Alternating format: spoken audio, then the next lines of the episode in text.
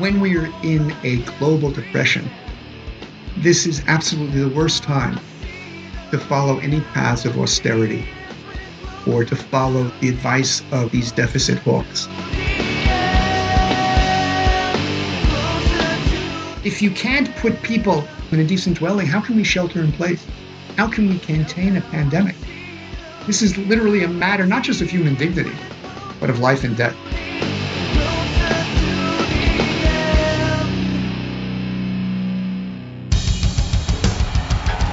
I have said is that this campaign is not just about electing a president, it is about making a political revolution. MMT. Taking money from our children and borrowing from China. People are dying. Is the program so critical it's worth borrowing money from China to pay for it? And if not, I'll get rid of it. Stop lying!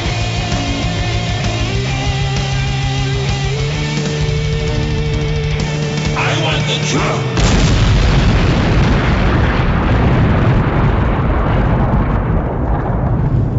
Now let's see if we can avoid the apocalypse altogether. Here's another episode of Macro and Cheese with your host, Steve Grumbine. All right, and this is Steve with Macro and Cheese. Today we have Senate candidate Richard Dean Winfield joining us. And Richard is a philosopher, he's an author, he's a professor, he's a union member, he's a husband, father, you name it. He's a lot of things. But one thing is, he is a candidate struggling through a COVID 19 environment where he is trying to get his message out, much the same way that Bernie Sanders was left to try and get his message out in the midst of a pandemic. It's quite a challenge. Well, the other thing is that Richard, being an author, has got a really great book. In part and parcel with the candidacy that he's running, is this wonderful book that one of our prior guests, Irami Osei Frimpong, had raised to us, which is Democracy Unchained How We Should Fulfill Our Social Rights and Save Self Government. So it's within that that I thought, what better way to put this out there than to have Richard join us? And I'm very excited. I met Richard at, I guess it was the third Modern Monetary Theory conference in Stony Brook University, where Stephanie Kelton teaches. And he gave a very impassioned, riveting speech, which unfortunately my tech did not pick up. And so I needed to hear this again. So what I've done is I've got Richard joining us now. And I got to tell you, just brace yourselves because this guy's got some great ideas. And with that, welcome to the show, sir. How are you today? I'm doing great. Thanks for having me. It's a real pleasure to have an opportunity to discuss things at length. Absolutely. So tell me, you're running for Senate. Talk to us about where you're running and what the conditions of your candidacy are. Yeah, I'm running in what is being called a jungle election. It's a special election to fill out the seat that the Republican incumbent Johnny Isakson had vacated owing to illness. And the Republican Governor Kemp had nominated as an interim the notorious Kelly Loeffler.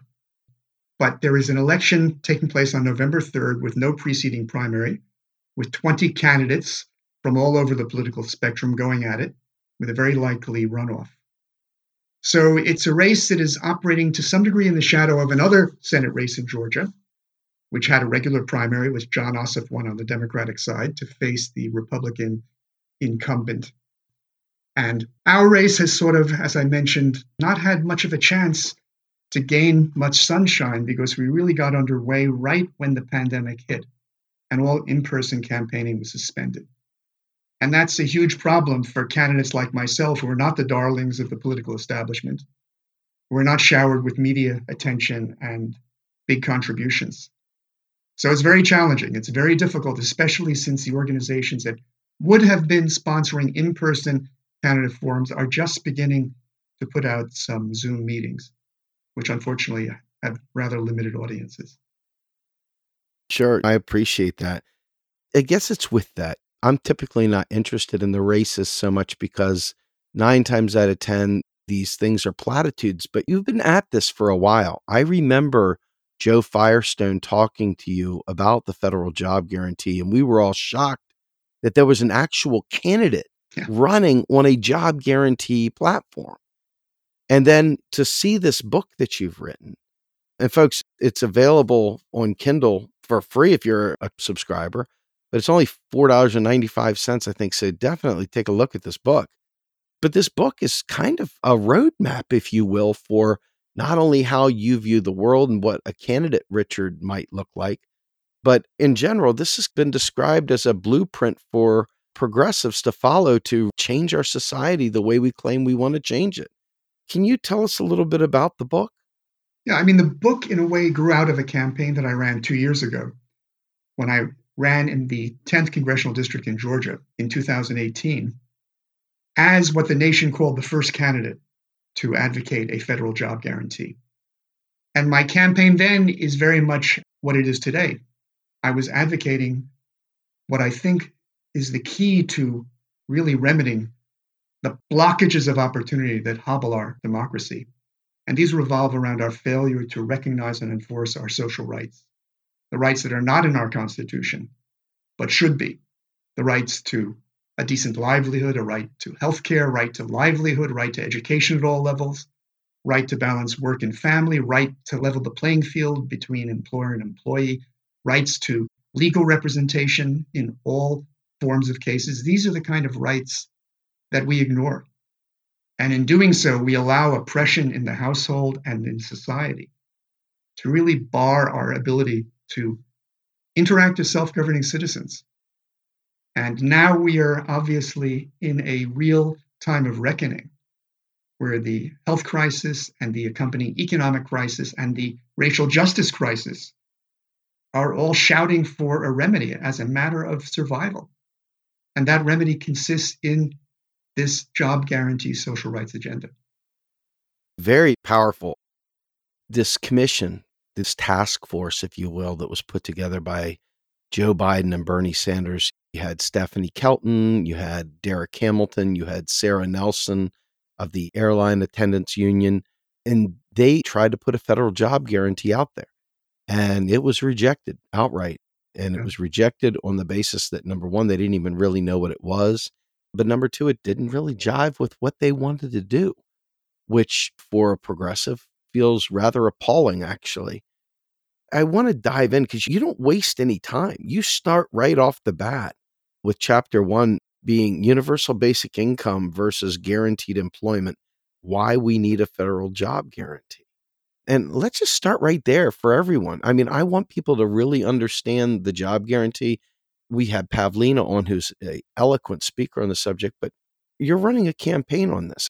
What does that mean? Why are you so pro job guarantee and what does it have to do with the UBI? Talk about that. Yeah, well, to begin with, I think Martin Luther King actually hit the nail on the head when he said in his last year of life that without a job and income, one has neither life, liberty, nor the opportunity to pursue happiness. To be able to have a decent livelihood is the very foundation of being in a position to exercise any of one's freedoms. And it's important to understand why guaranteed jobs at a fair income are the ground zero of economic independence. We all know that in a market, there are other ways of earning a living. One can opt to try to be an entrepreneur or a landlord. But I think we know, all of us, that if you fail in either of those endeavors, you are left having to rely upon the one thing that we all have in a properly civil society that is, where we are all persons, where no one is a slave. Namely, we have ownership of our labor power. And that allows us to earn a living provided there are jobs. Now, the other side of it is that in any market society, it turns out, for a reason I want to explain, that the overwhelming majority of individuals, of breadwinners, have to earn a living as employees. And the reason is that the logic of competition compels enterprises to grow and consolidate in order to be competitive, which means it is impossible, economically speaking, for everyone to be an entrepreneur, for small business to be the real foundation of the economy. Instead, you have this polarization, inevitably, between, on the one hand, a very comparatively small number of enterprises and a much larger group of people seeking a livelihood as employees. And the only way employment can be guaranteed is if the federal government steps in to deal with the inherent failures of the market to provide full employment. And that's what a federal job guarantee does. The government steps in and will provide jobs to anyone who's willing and able to work but cannot find employment in the market. And we know that there are people for centuries who've been pointing out that there could be a problem in relying upon public sector employment. Hegel raises this problem. One might even say Rosa Luxemburg does in The Accumulation of Capital by saying that, in effect, any attempt to provide employment through the public sector will only, in a sense, undermine the opportunities of the private sector to provide unemployment. It'll be competing with the private sector. But clearly, that is not the case if the jobs that are offered by the federal government are jobs that provide goods and services that the market is not offering. And these have to do with all the various public goods that are not able to be, let's say, monetized, all the types of infrastructure things that are required for us to prosper, and all of the human services that are needed that are not being provided by the marketplace. And that's, in a way, what opens the door for there to actually be an achievement of full employment. And it's important to see what that accomplishes and what are the two things that have to be tied to it. Because one thing one has to keep in mind when one speaks about a federal job guarantee, it's not just a matter of eliminating once and for all unemployment, but also eliminating poverty income. And the way that is achieved is by two things that I think are a crucial element of a federal job guarantee. On the one hand, it has to pay a fair wage, not a poverty wage. And a fair wage has two components. And I think I hear him going beyond many proposals that are made in behalf of the federal job guarantee. Many of the proponents stick to the idea of a living wage, calibrated at $15 an hour. But there are two problems with a living wage of $15 an hour. First of all, it's a poverty wage according to the government's own statistics. No one in any American city can afford decent housing and have sufficient residual income on $15 an hour. Moreover, it does nothing to prevent the advance of income and ultimately wealth inequality. And to remedy both of these problems, one has to have attached to a federal job guarantee a new fair minimum wage that starts at at least $20 an hour and is adjusted both with inflation and with national productivity gains. So that in a way, you could say all boats rise with the increasing prosperity of the nation. And in order for this to wipe out poverty income at large, it has to be connected with an equivalent replacement income for those who cannot work. In other words, we have to increase the benefits to the disabled and retirees to the level of a fair minimum wage, which I think should start at at least 20. We're talking about $41,600 a year. That's far beyond what Social Security offers people who are disabled or retirees, who on average receive, you know, the $1,200 a month for the disabled and $1,400 a month for the retired would you suggest that you are in favor of expanding Social Security? Is that what I'm hearing? You're not talking about a separate program, are you? Are you just talking about changing some of the requirements on Social Security, expanding those options and raising the pay level? Or are you talking about standing up a totally separate structure for this? Well, what I don't like about the Social Security system, beyond the levels of compensation it provides, is that it finances itself through payroll taxes to a large extent. And I think payroll taxes in general are a bad way of making public investment. They're kind of an invitation, as Randall Wray pointed out, to replacing workers with robots who don't have to pay payroll taxes. So I think instead, we need to basically fund these kind of social guarantees at a proper level to wipe out poverty income across the board. Which, of course, together with a federal job guarantee that wipes out poverty wages and unemployment, produces, in a sense, a steady maximum consumer demand that, of course, is good for economic growth in general. It also eliminates the fear of firing, which plays so important a role in, in a sense, making it difficult for people to stand up for their rights on the job against sexual harassment, racial discrimination, employer malfeasance of any sort. Of course, that fear of firing is most extreme in the United States because, on the one hand, we have a complete disempowerment of labor, where unionization has fallen to no more than 6% in the private sector. So for nine out of 10 workers at a minimum, you face a situation where you can be fired at will.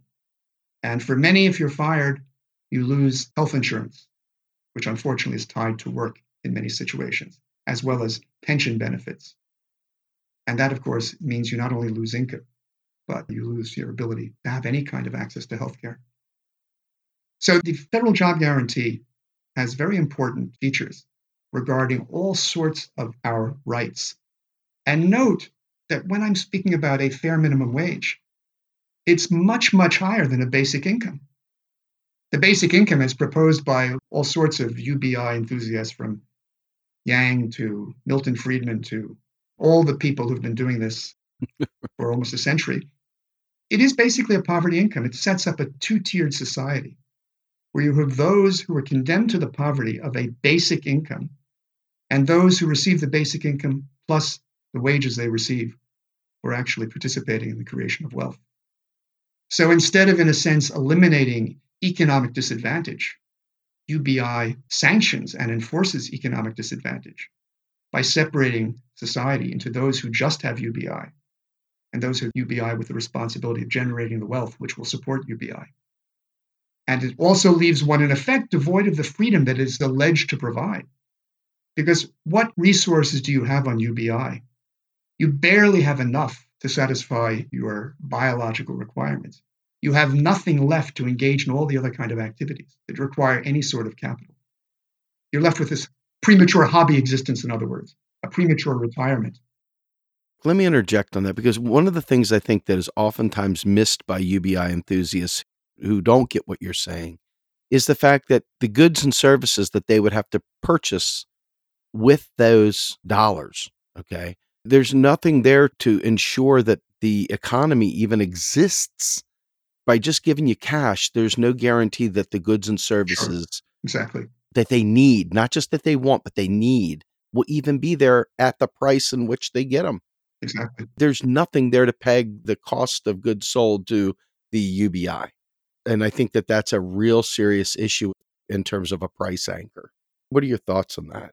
No, I'd agree that it leaves completely up for grabs whether or not what one receives will not only allow you to feed yourself and clothe yourself, but whether you will have a roof over your heads, access to medical care, to education, to anything else, as well as any kind of meaningful activity, which goes beyond a hobby, but something that involves engaging with others in activities that you could say contribute to the well being of society. You're left in a purely private existence with minimal resources and basically living with a kind of insecurity. You know, the claim is that, well, this is going to relieve you of economic insecurity, but as you point out, it does not. It says nothing about whether the UBI will be sufficient to provide you with a sufficient supply of what you would need at prices you can afford.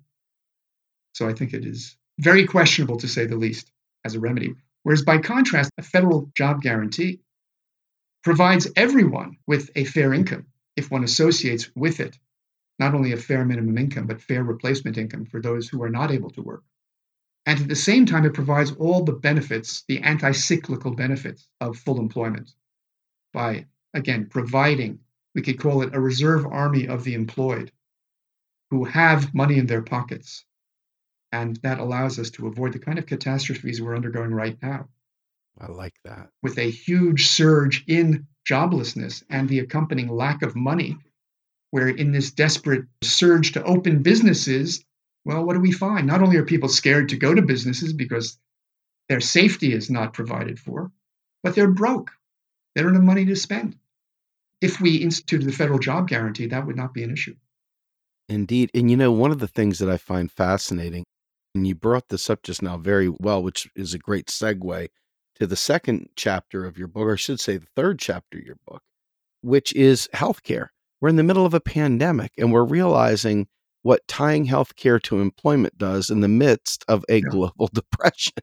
Yes, As yes. millions are being let off the payrolls, they've got no prayer for better. Let's segue into healthcare as a right. Describe what you mean there. Now, I think in a way there are two types of health, broadly speaking, that are right precisely because you can't exercise any of your freedoms if you don't have this kind of health available to you. First of all, there's the health of the environment. And I'm referring specifically to the huge degradation of the environment and the advance of climate change that is bearing down on us. It's not on holiday right now. And that is going to make it very difficult for us to engage in any of the activities in which we can exercise our freedom, be it in society or in politics. So that's one thing to which we have a right. We have a right to a livable environment which provides us with sufficient opportunity to exercise our various freedoms. But then there's also our own personal health. If we don't have our health and equal access to it, we are underprivileged in the sense that we don't have what we need to be able to engage in any kind of activity. And we're referring to, of course, not just physical health, but mental health. We have to have access to all of that, plus long term care and the like. And, you know, we've seen every developed nation find a way of fulfilling that right to health care by, in every case, getting rid of a for profit private insurance industry. Now, there are three broad avenues that have been pursued. One is a national health service, which Great Britain opted for in 1948. And they actually have ended up with the lowest cost per person, in, in a sense, fulfilling the right to health care. And that's an option where, in a sense, the government has more or less nationalized healthcare, and all of its operations are by and large employees of the state, sort of like making veterans hospitals our universal model. Then, on the other hand, you have a single payer system, which is what those who support Medicare for all, such as myself, are advocating. That has actually been followed by very few nations in the world. You have Canada, of course, as we all know, you have Taiwan, but very few others. And then there's another option, which is pursued by far more nations, is you have a highly regulated public health insurance system with multiple plans. All of them are nonprofit and provide comparable services. People are required to opt for it, and subsidies are given so it's affordable to all. Now, I think in America, the best route, the easiest route, as well as the most affordable route, is Medicare for all for the following reasons. First of all, you don't have to engage in any kind of public investment to take over healthcare practitioners and pharmaceutical companies and the rest. You're simply providing a national health insurance policy, a single payer system. You leave in place healthcare providers, pharmaceutical companies, hospitals, and the like. Secondly, we already have an apparatus at hand in Medicare and Medicaid where we have a public health insurance system which actually has far fewer operating costs than any of the private alternatives for obvious reasons. And that can be expanded. And that way we can do it, I think, immediately in a matter of months, not in terms of years as Bernie Sanders proposed, but really doing it all at once, just like the British introduced their national health plan. Within months, I think we can easily provide Medicare for all. In fact, right now, we should be offering full Medicare coverage of any uninsured health costs of anyone in this pandemic. And then we make it a permanent solution with Medicare for all, meaning no copays, no deductibles, no premiums. Like that. You know, and we have four advantages for this kind of system. First of all, everyone has the same coverage. So it's fair, unlike other systems. Secondly, you have complete freedom in going to any health practitioner you want to, unlike private insurance schemes. Thirdly, it gets rid of all the overhead of private insurance with First of all, we don't have the super salaries of CEOs or the dividends to private investors. We don't need any advertising costs. We don't need all the ridiculous overhead of processing a proliferation of competing plans. All of that is eliminated. And then finally, we're in the strongest position to keep healthcare costs in line with other nations and cut them in half because we can negotiate as one for what the prices should be for pharmaceuticals, for care, and services of all sorts. And that way we can actually reduce costs in half, save $1.7 trillion a year. I think that's the road to go. Right. Well, I jumped and but I think that there's a way to come back to this, so I'm going to do it. Hmm. Your second chapter actually was on employee empowerment and the elimination of class advantage.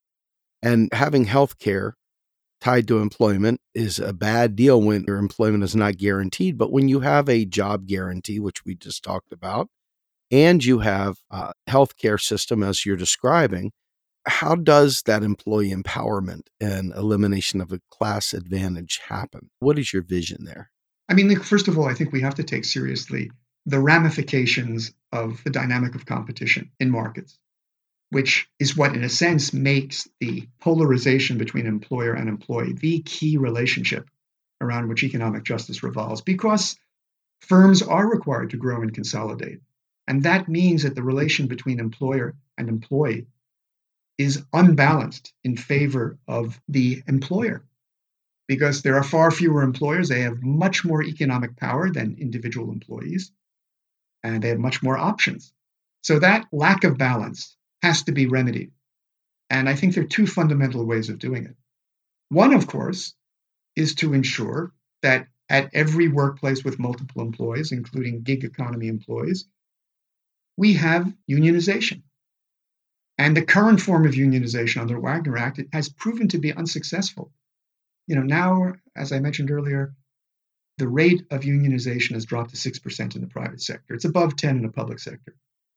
But what that means is overall, employees face employers in total isolation. And this is being exacerbated by two other developments that are racing along and generally disempowering employees. One, of course, is globalization, and free trade policies, which make it easier than ever for enterprises to relocate operations where they can find the lowest common denominator in wages and other ways of avoiding costs that should be borne. And secondly, with the rise of the gig economy, where employers can avail themselves of technology to have people work 24 7 anywhere in the world without having to put up the kind of overhead of a place of work for them and to escape the difficulties an employer faces in having to deal with the solidarity of employees. So, for that reason, I think we need to transform the dynamic of unionization and make it automatic. We should have automatic elections for union representation in every enterprise that has multiple employees, and that includes Uber and any of the gig economy enterprises. And you have the elections, you want to participate, you participate. If you don't, you don't. But someone will be elected as your representative and they will engage in collective bargaining, and have the right to strike. On the other hand, we need to have another transformation from within of corporations. And corporations are the dominant form of enterprise because every enterprise must seek as much capital as it can. And the public share issuing corporation allows enterprises to gain capital from anywhere in the world without having to pay any cost of borrowing. And that is the dominant form, inevitably if the market is left to its own designs. But that imposes a kind of tyranny of corporate boards who are controlling the course of what an enterprise does. Needless to say, to the disadvantage of consumers and employees alike. And we can remedy this by doing what was first introduced in Germany, the Weimar Republic, and afterwards, after World War II, in many European countries, having what's called worker co determination, where basically you set aside half the seats on my scheme, which I think is the fair way to go, half the seats go to the elected representatives of employees. That way, we can put an end to the super salaries of CEOs. We can put an end of the dismemberment of corporations to enhance the value of the stock portfolios of investors. We can put the brakes on the transfer of operations to other places at lower wages. We can ensure that corporations are going to respect the environment and the community. So I think these two measures would fundamentally transform from within the way in which enterprises operate and also allow there to be a much fairer distribution of income and wealth in this nation. That's incredibly powerful. I think that all of us that are fighting within this progressive space have ideas about this. And you have given a very clear step by step approach to this, which I think will satisfy a great many people's need for ideas and information. One of the things that jumps out at me, though, is the next subject in your book, which is the balancing of work and family. And I want to take a crack at editorializing momentarily and then let you respond. One of the big things that stands out to me is the inability to participate in democracy, even because of the overwhelming burdens that employment puts on us, whether it be for watching what we say on social media, to whether it be not being able to take off to go vote because voting is not a national holiday. But in general, work has overtaken our ability to coach our kids' sporting clubs. It has really robbed us of the ability to participate in more than just our family, to have life outside of the workplace. The COVID 19 situation has allowed a great many people to either A, work remotely, or B, has pulled them completely out of the workplace altogether and has created some very strange family dynamics and so forth being in quarantine. But your idea here about balancing work and family, I think, is very important. Can you explain what your angle is and maybe Yeah. talk a little bit in terms of the things I raised there as well? Yeah. I think a very important angle related to balancing work and family is the nature of systemic gender disadvantage. Because, you know, for 50 years, there's been a bill calling for equal pay for equal work. Thanks to Ruth Bader Ginsburg's litigation, the Equal Protection Clause in the 14th Amendment has more or less been extended to gender, doing what an Equal Rights Amendment would have done if it had been passed. But still, there remains this gap in wealth and income between men and women. You know, women in the US make four fifths of what men do. Women have one third the wealth of men. Women are the ones who are the heads of single parent families by 83%. They do three quarters of the care for elders in a family. So, all of these things mean it can be no surprise why women, despite all of the successes of the women's movement, have not been able to take their fair share of income, wealth, and powers of position, both in the economy and in politics. Balancing work and family is, in a sense, something essential if we're going to overcome gender disadvantage. And what we're talking about are several key things. You know, we need to have paid leave, paid leave not only for matters of health, but also for matters of family. You know, you need to have paid leave so you can go to a school conference. You need to have paid leave of at least nine months when a newborn is coming into the world. You need to have paid leave when you have to go to court because of a family member who you have to be with. There are many circumstances in which you need to have paid leave so that you do not suffer economically because of your family duties. We also need to do something that they do in every country in the European Union have a one month paid vacation mandated for everyone. So you have time to stay with your family. Of course, we need to think about reducing the work week or at least keeping it at 40 hours. Many people in America, as we all know, are working two or three jobs because of poverty wages, because of lack of union representation. Also, we allow something in this country that no other developed nation allows, which is we allow for mandatory overtime, where at any moment your employer can demand that you not go back to your family for dinner or some event, but stay at work. We have to abolish that as other nations have. But in addition, we have to have free public child and elder care, which is an incredible burden for people and makes it impossible for a parent or caregiver of any gender, but particularly women, to be able to exercise their economic and political freedoms. And in addition, we need to have a $900 monthly child allowance because that's what the government says you need to have to cover the added expenses of having a child. And these things, by the way, are crucial to achieve genuine reproductive freedom. Because reproductive freedom is not just a matter of having the right to an abortion and having Medicare for all funding abortions as well as any kind of birth control measures and the like. But you need to be able to afford the children you want to have you're going to have genuine reproductive freedom. And you have that thanks to, at least in large part, a federal job guarantee, fair minimum wage, having child allowances, having paid leave. That allows parents and women in particular to not need any abortions, frankly. I think this is the death knell of the argument made by the pro life contingent, who, in banning abortions, are just driving it underground and adding to the list of casualties all the women who will suffer by going under the table for substandard medical care. In this way, you actually reduce abortions to a humanly possible minimum. When you make it possible for people to have all the care they need with regard to reproductive health and be able to afford whatever children they want. And that is something that is of real emancipatory power. Now, there's one other thing you mentioned which has to do with political freedom. And I just want to bring up something that has to do with my situation as a state employee. As a state employee, I was required in 2018 when I ran for Congress, and I am required now to go on unpaid leave if I run for office. Wow. Now, an employee has three strikes against him or herself in running for office because the way things operate in this country, if it's a serious race where you have to devote your time to the campaign, that means you have to stop working and have no income, first of all. Secondly, you no longer get the benefits, which in our country, alas, involve health care and pension benefits.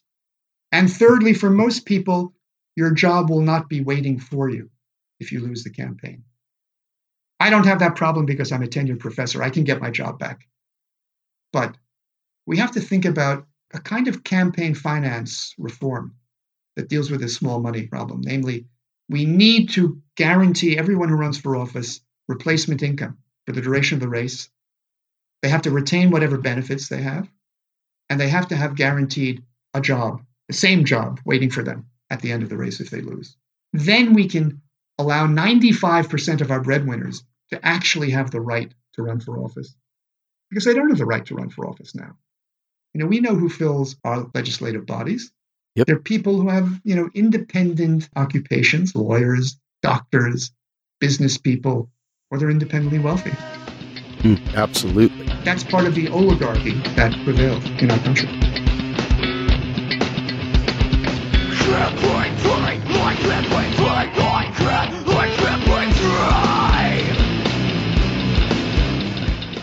You are listening to Macro and Cheese, a podcast brought to you by Real Progressives, a nonprofit organization dedicated to teaching the masses about MMT or modern monetary theory. Please help our efforts and become a monthly donor at PayPal or Patreon. Like and follow our pages on Facebook and YouTube, and follow us on Periscope, Twitter, and Instagram.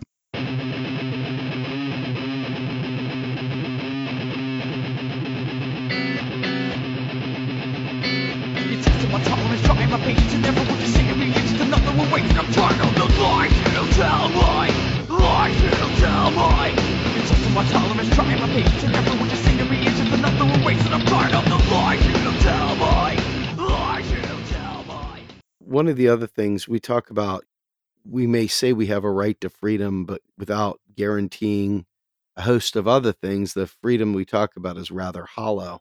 And one of those things is the right to decent housing, which is your next chapter in your book. Yeah, yeah.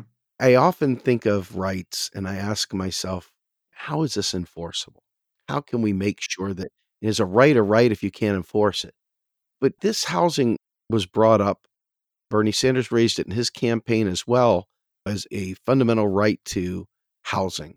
What does that mean to you? And what are you describing in your book?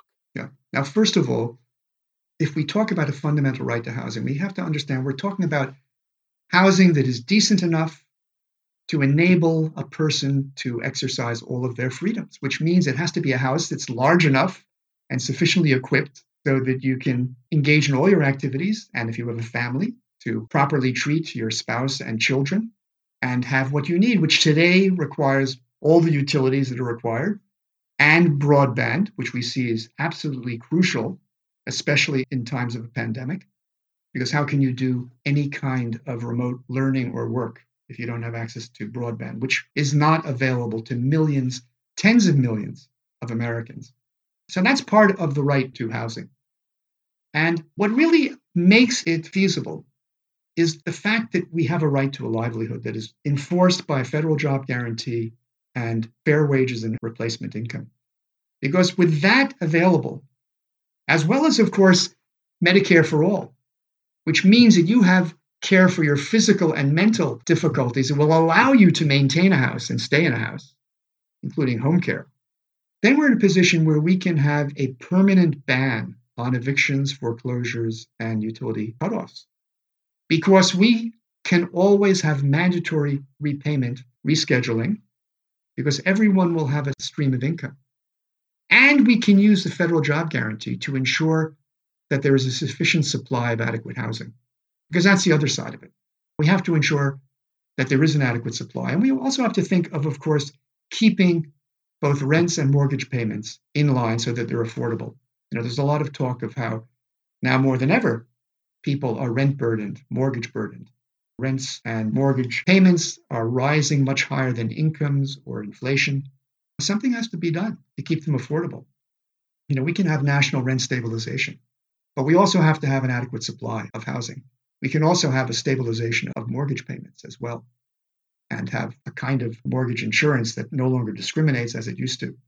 But we also have to ensure that there is adequate public housing. And we can use that as a way of rethinking how we want to have our communities developed. Can I stop you? I'm so riveted, if you will, by the fight on gentrification. Gentrification seems to rob us of that affordable housing. And it really takes housing that is rundown and horrible. Yeah. And this goes to Keeanga-Yamahtta Taylor's really phenomenal book she recently wrote regarding post redlining America and how predatory inclusion allowed these people to have access to houses suddenly. And they were buying houses that were run down, that were ready to be condemned. They had rats and horrible situations. Yeah. And then they were stuck on the line for the debt. But then when the bank would foreclose, there was no loss for them because they were insured against it. And then they'd resell it again. Sure, sure. What would stand in the way of this predatory inclusion as we pursue a right to a home? And what would prevent gentrification with your concept here? Well, I think that there are always several sides. There are really three principal sides to the housing crisis. One is the fact that people don't have sufficient income to either stay in their houses or to be able to either rent or buy decent housing. Secondly, they don't have the health care they need to allow them to function and maintain a dwelling. And then thirdly, there's not necessarily an adequate supply of decent housing. Now, a federal job guarantee can deal with two of these problems.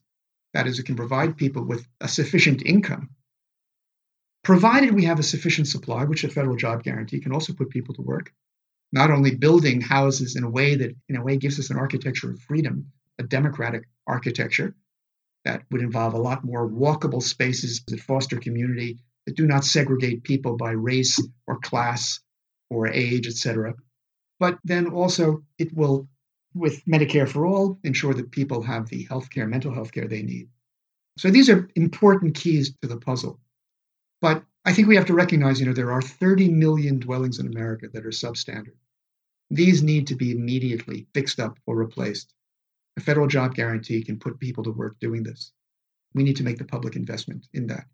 We need to also think of a sufficient supply of public housing that would no longer warehouse the poor because we would no longer have poor people if we have a federal job guarantee and proper replacement income and fair income and fair wages minimum, as well as employee empowerment.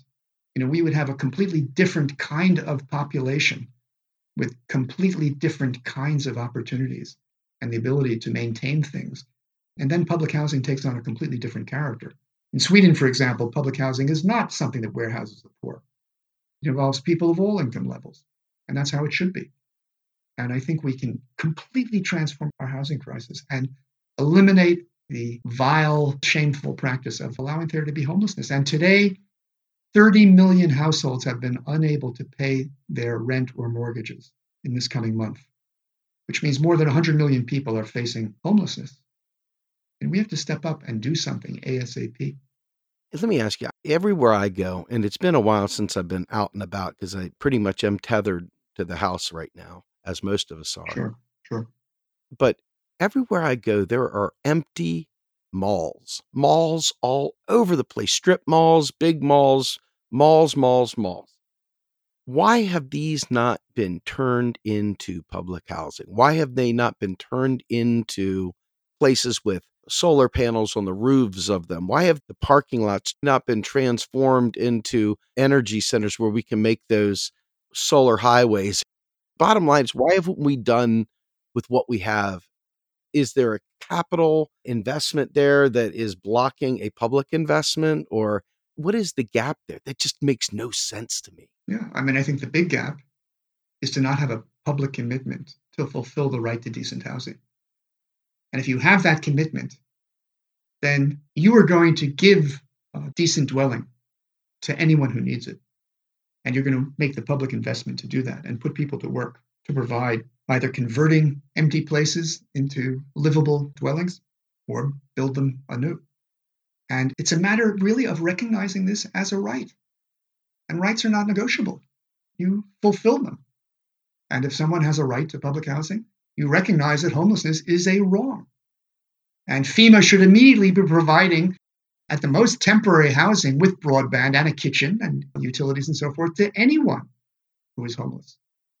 And that should be regarded as something that has to be done as part of a national emergency. We had this national emergency before the pandemic, where every night 550,000 people were trudging around with no place to stay, and a million and a half people experiencing the trauma of homelessness. Well, now that has grown astronomically. And that should be a wake up call. And of course, if you can't put people in a decent dwelling, how can we shelter in place? How can we contain a pandemic?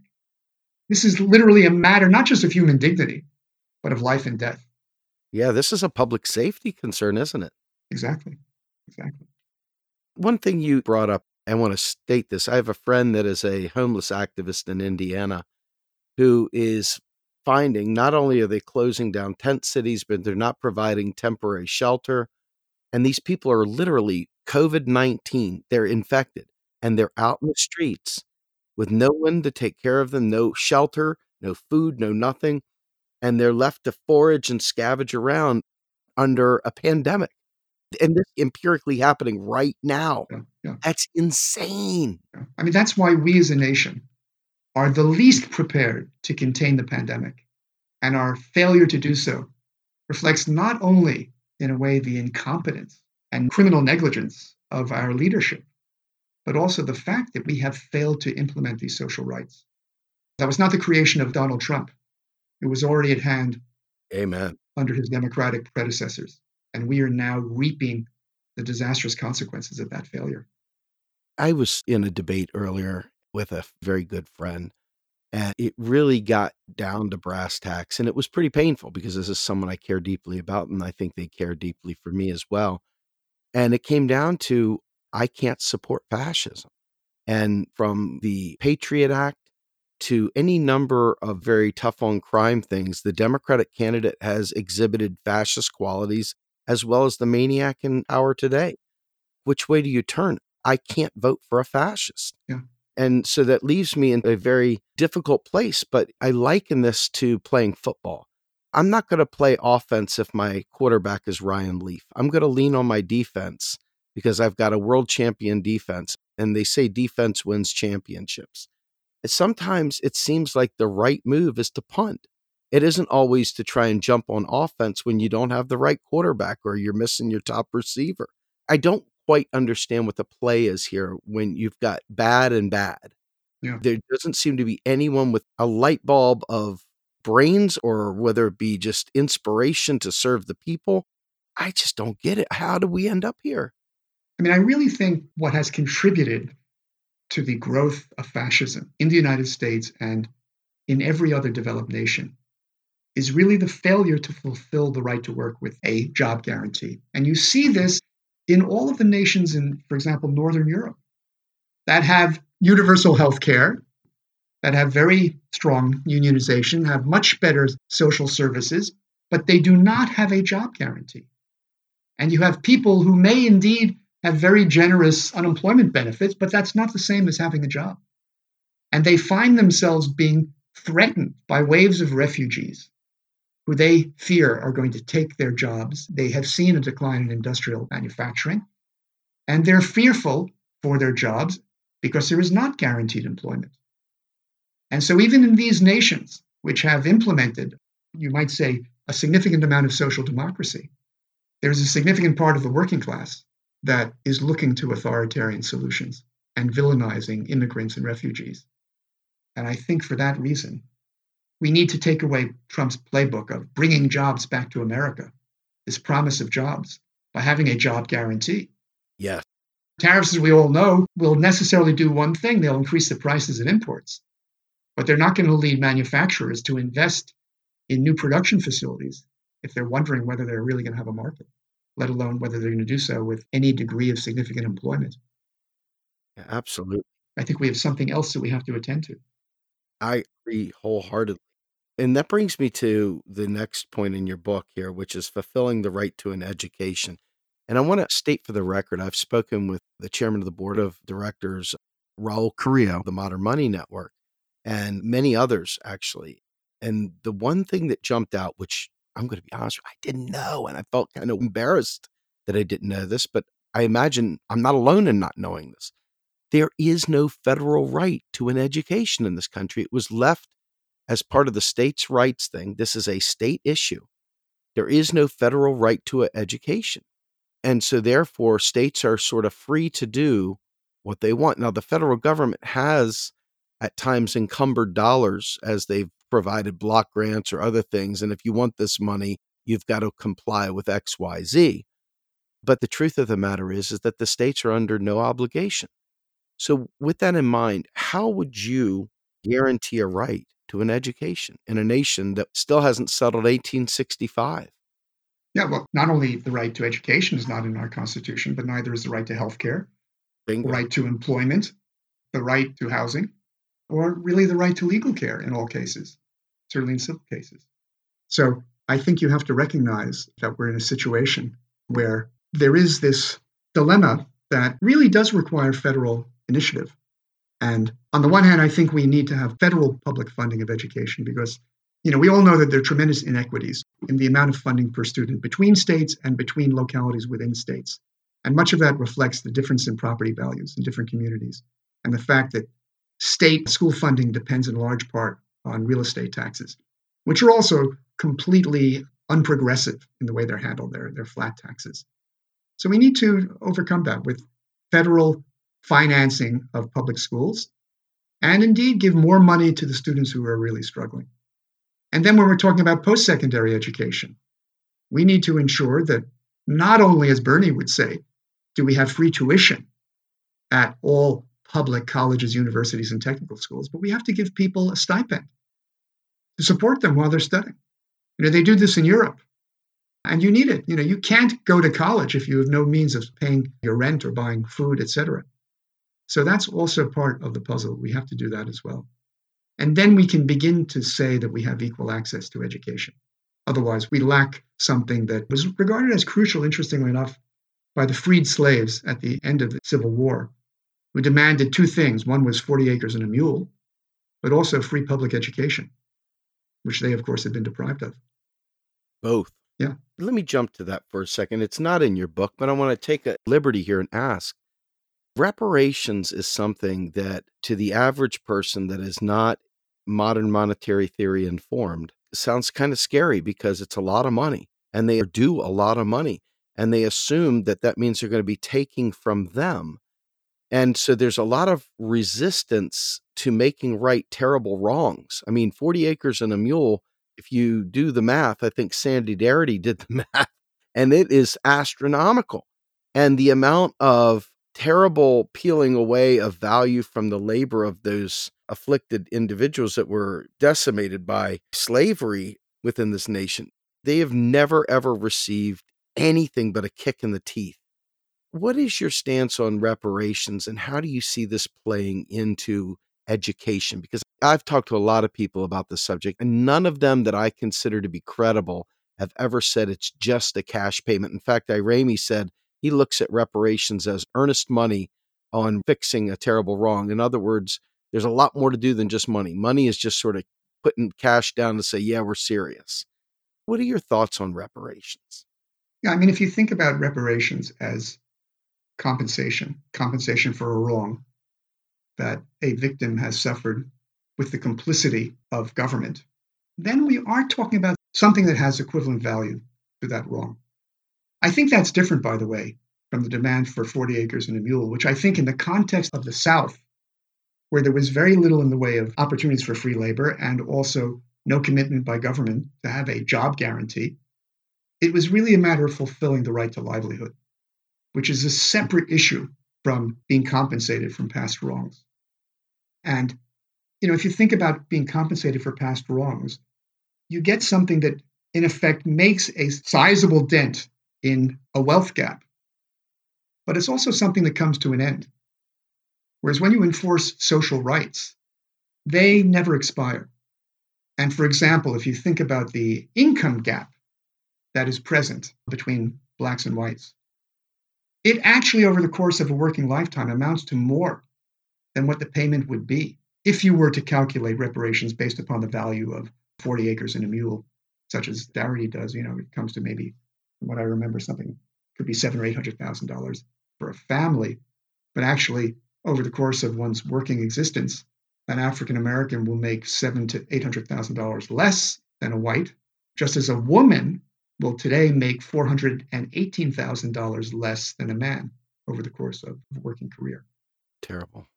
So I think, in a way, the reparation would not suffice to eliminate either systemic racism or the gaps in wealth and income. And I think it also reflects really how it's not wealth but income that is a key. And I think you see this in what I think is a mistaken path of those who, for example, want to say we can achieve economic freedom and justice by having, for example, land reform, where everyone becomes a small little agricultural entrepreneur, or microloans, where everyone becomes a little entrepreneur, or baby bonds or their equivalent, where everyone gets a certain stash when they become an adult. You know, these sort of operate under this, I think, illusory view that you can achieve economic independence as an entrepreneur. I think instead it's guaranteed income that is the real rock bottom of economic independence. And that is obviously something that amounts over the course of a lifetime to something of much greater significance than any particular stash one might be given. You know, you think of what would happen if people had been given enough land and livestock to get by. Well, today in America, 1.7% of breadwinners earn a living in agriculture. You know, the market is not going to let people remain solvent who are operating as small little entrepreneurs, agricultural farmers. It just doesn't work that way. And there's two sides to systemic racism. One is the gap in income and wealth that has resulted from official discrimination, legal discrimination of various sorts. But then on the other hand, the other side of it is that those gaps are sustained and intensified by our allowing all the factors you need to exercise your autonomy as being things that require money healthcare, access to education, housing, and so forth. All of these depend upon how much money you have.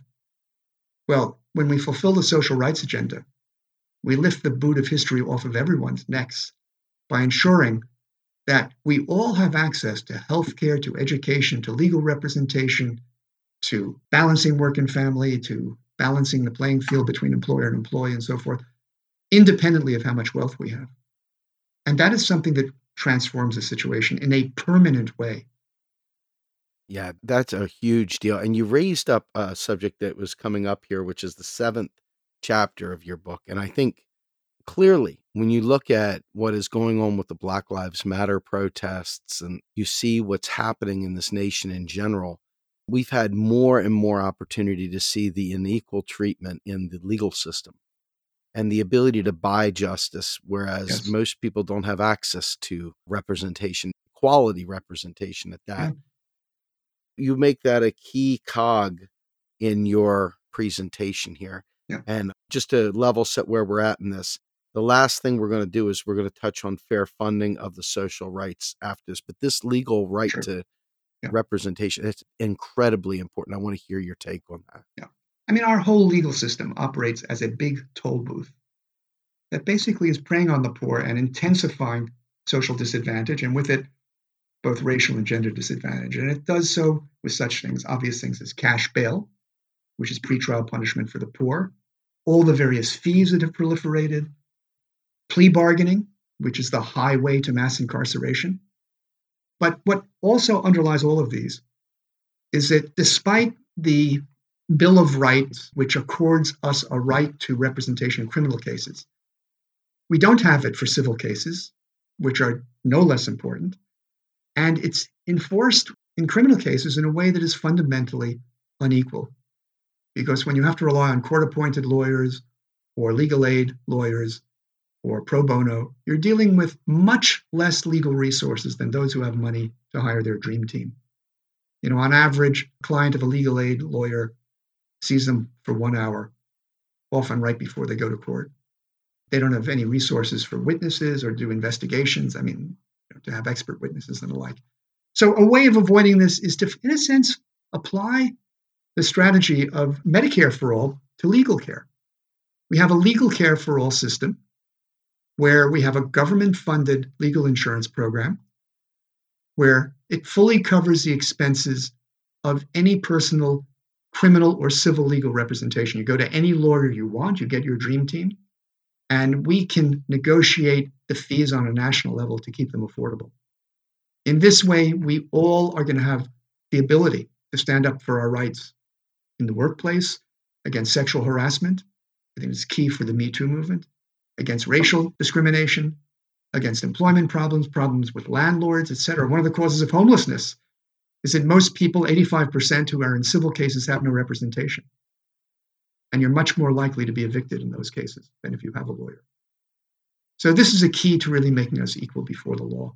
And unfortunately, I haven't heard of a single candidate other than myself offering the idea of legal care for all. But I think it's a no brainer. It is absolutely. And it's incredibly powerful. I have heard about it in philosophical circles and activist circles, but I have not heard someone actually take this as part of a platform. So this is, in my opinion, very powerful. And the last piece, and this is largely what our show typically discusses, is basically funding the social rights movement, funding this whole concept. And as fellow MMTers, this is an area where we get a chance to really change the world. I got to give a small anecdote here. Stephanie Kelton was recently on just yesterday, as a matter of fact, with Mark Blyth. And I had Mark Blyth on this show previously. He was an MMT skeptic. He was sympathetic. He was the runway with us, but he was skeptic. Stephanie Kelton convinced him and flipped him, and everything went great. So this is a good news story. So, so what are your thoughts on funding that? Yeah, I mean, first of all, when we are in a global depression, this is absolutely the worst time to follow any paths of austerity or to follow the advice of these deficit hawks.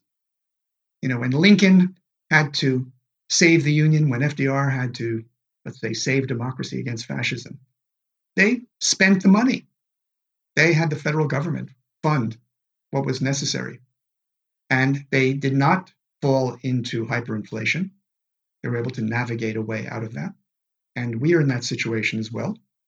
In a sense, we're in a better position than any other nation to be able to make the public investments we need and not really worry about hyperinflation. Because if we make investments that are productive, that ensure that ultimately people will get back to work, that there will be things to buy, goods and services to buy, that our money will be, in a sense, something that actually operates, we can navigate this crisis. Of course, we can also borrow money more easily than any other nation, given how many other nations already hold vast amounts of our federal bonds and need to maintain the value of the dollar. But I think it's good to tax. I think it's good to tax those who have, in a sense, this obscenely huge slice of our national wealth and income. And I'm talking about the 1% and top 10%. The top 10% have, you know, more than close to 80% of our national wealth, which is the greatest amount of national wealth in human history. And the top 1% is almost double those of the bottom 90%. I think we should make the public investments, which we can do right now with the click of a button by the Federal Reserve into the accounts of the Treasury. But I think we should also move wealth that's in the hands of the most privileged, where it's sitting in a manner that is largely unused, and mobilize it to make the public investments we need. And I think we can have a very simple tax system. We don't need any deductions.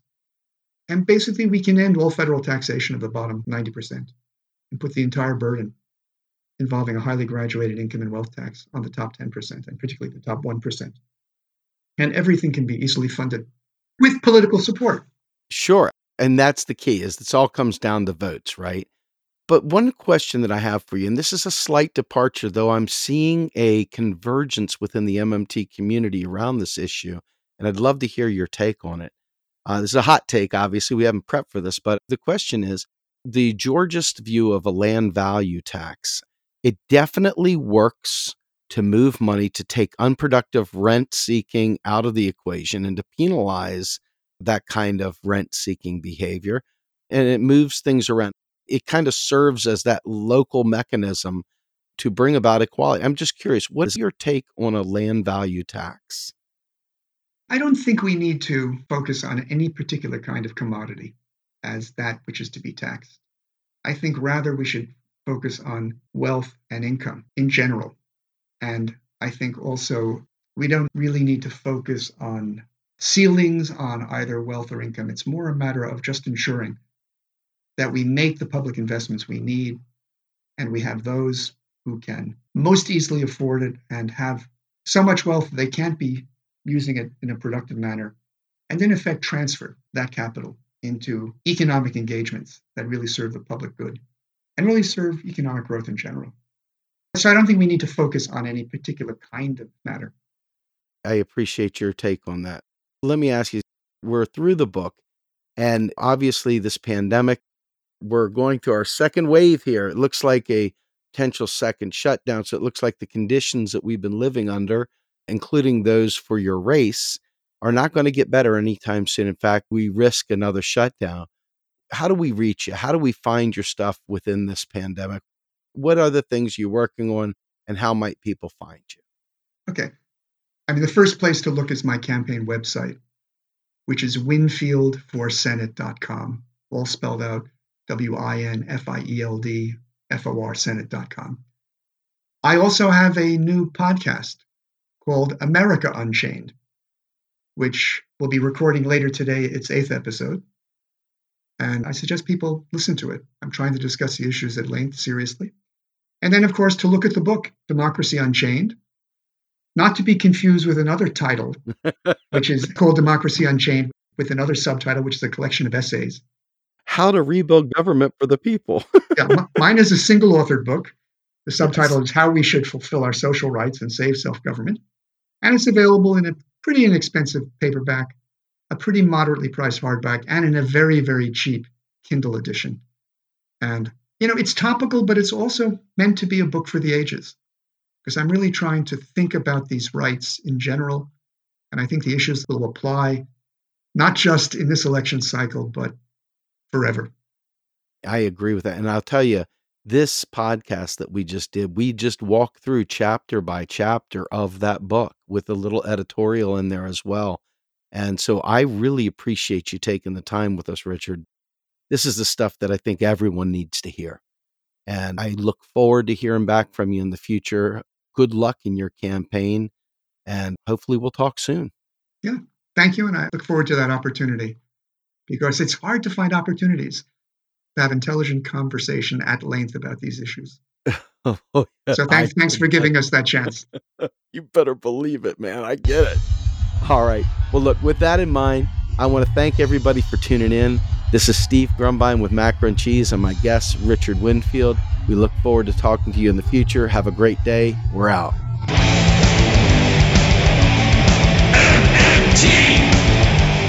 Macro and Cheese is produced by Andy Kennedy. Descriptive writing by Virginia Cox and promotional artwork by Mindy Donham. Macro and Cheese is publicly funded by our Real Progressive Patreon account. If you would like to donate to Macro and Cheese, please visit patreon.com slash realprogressives. I want the truth!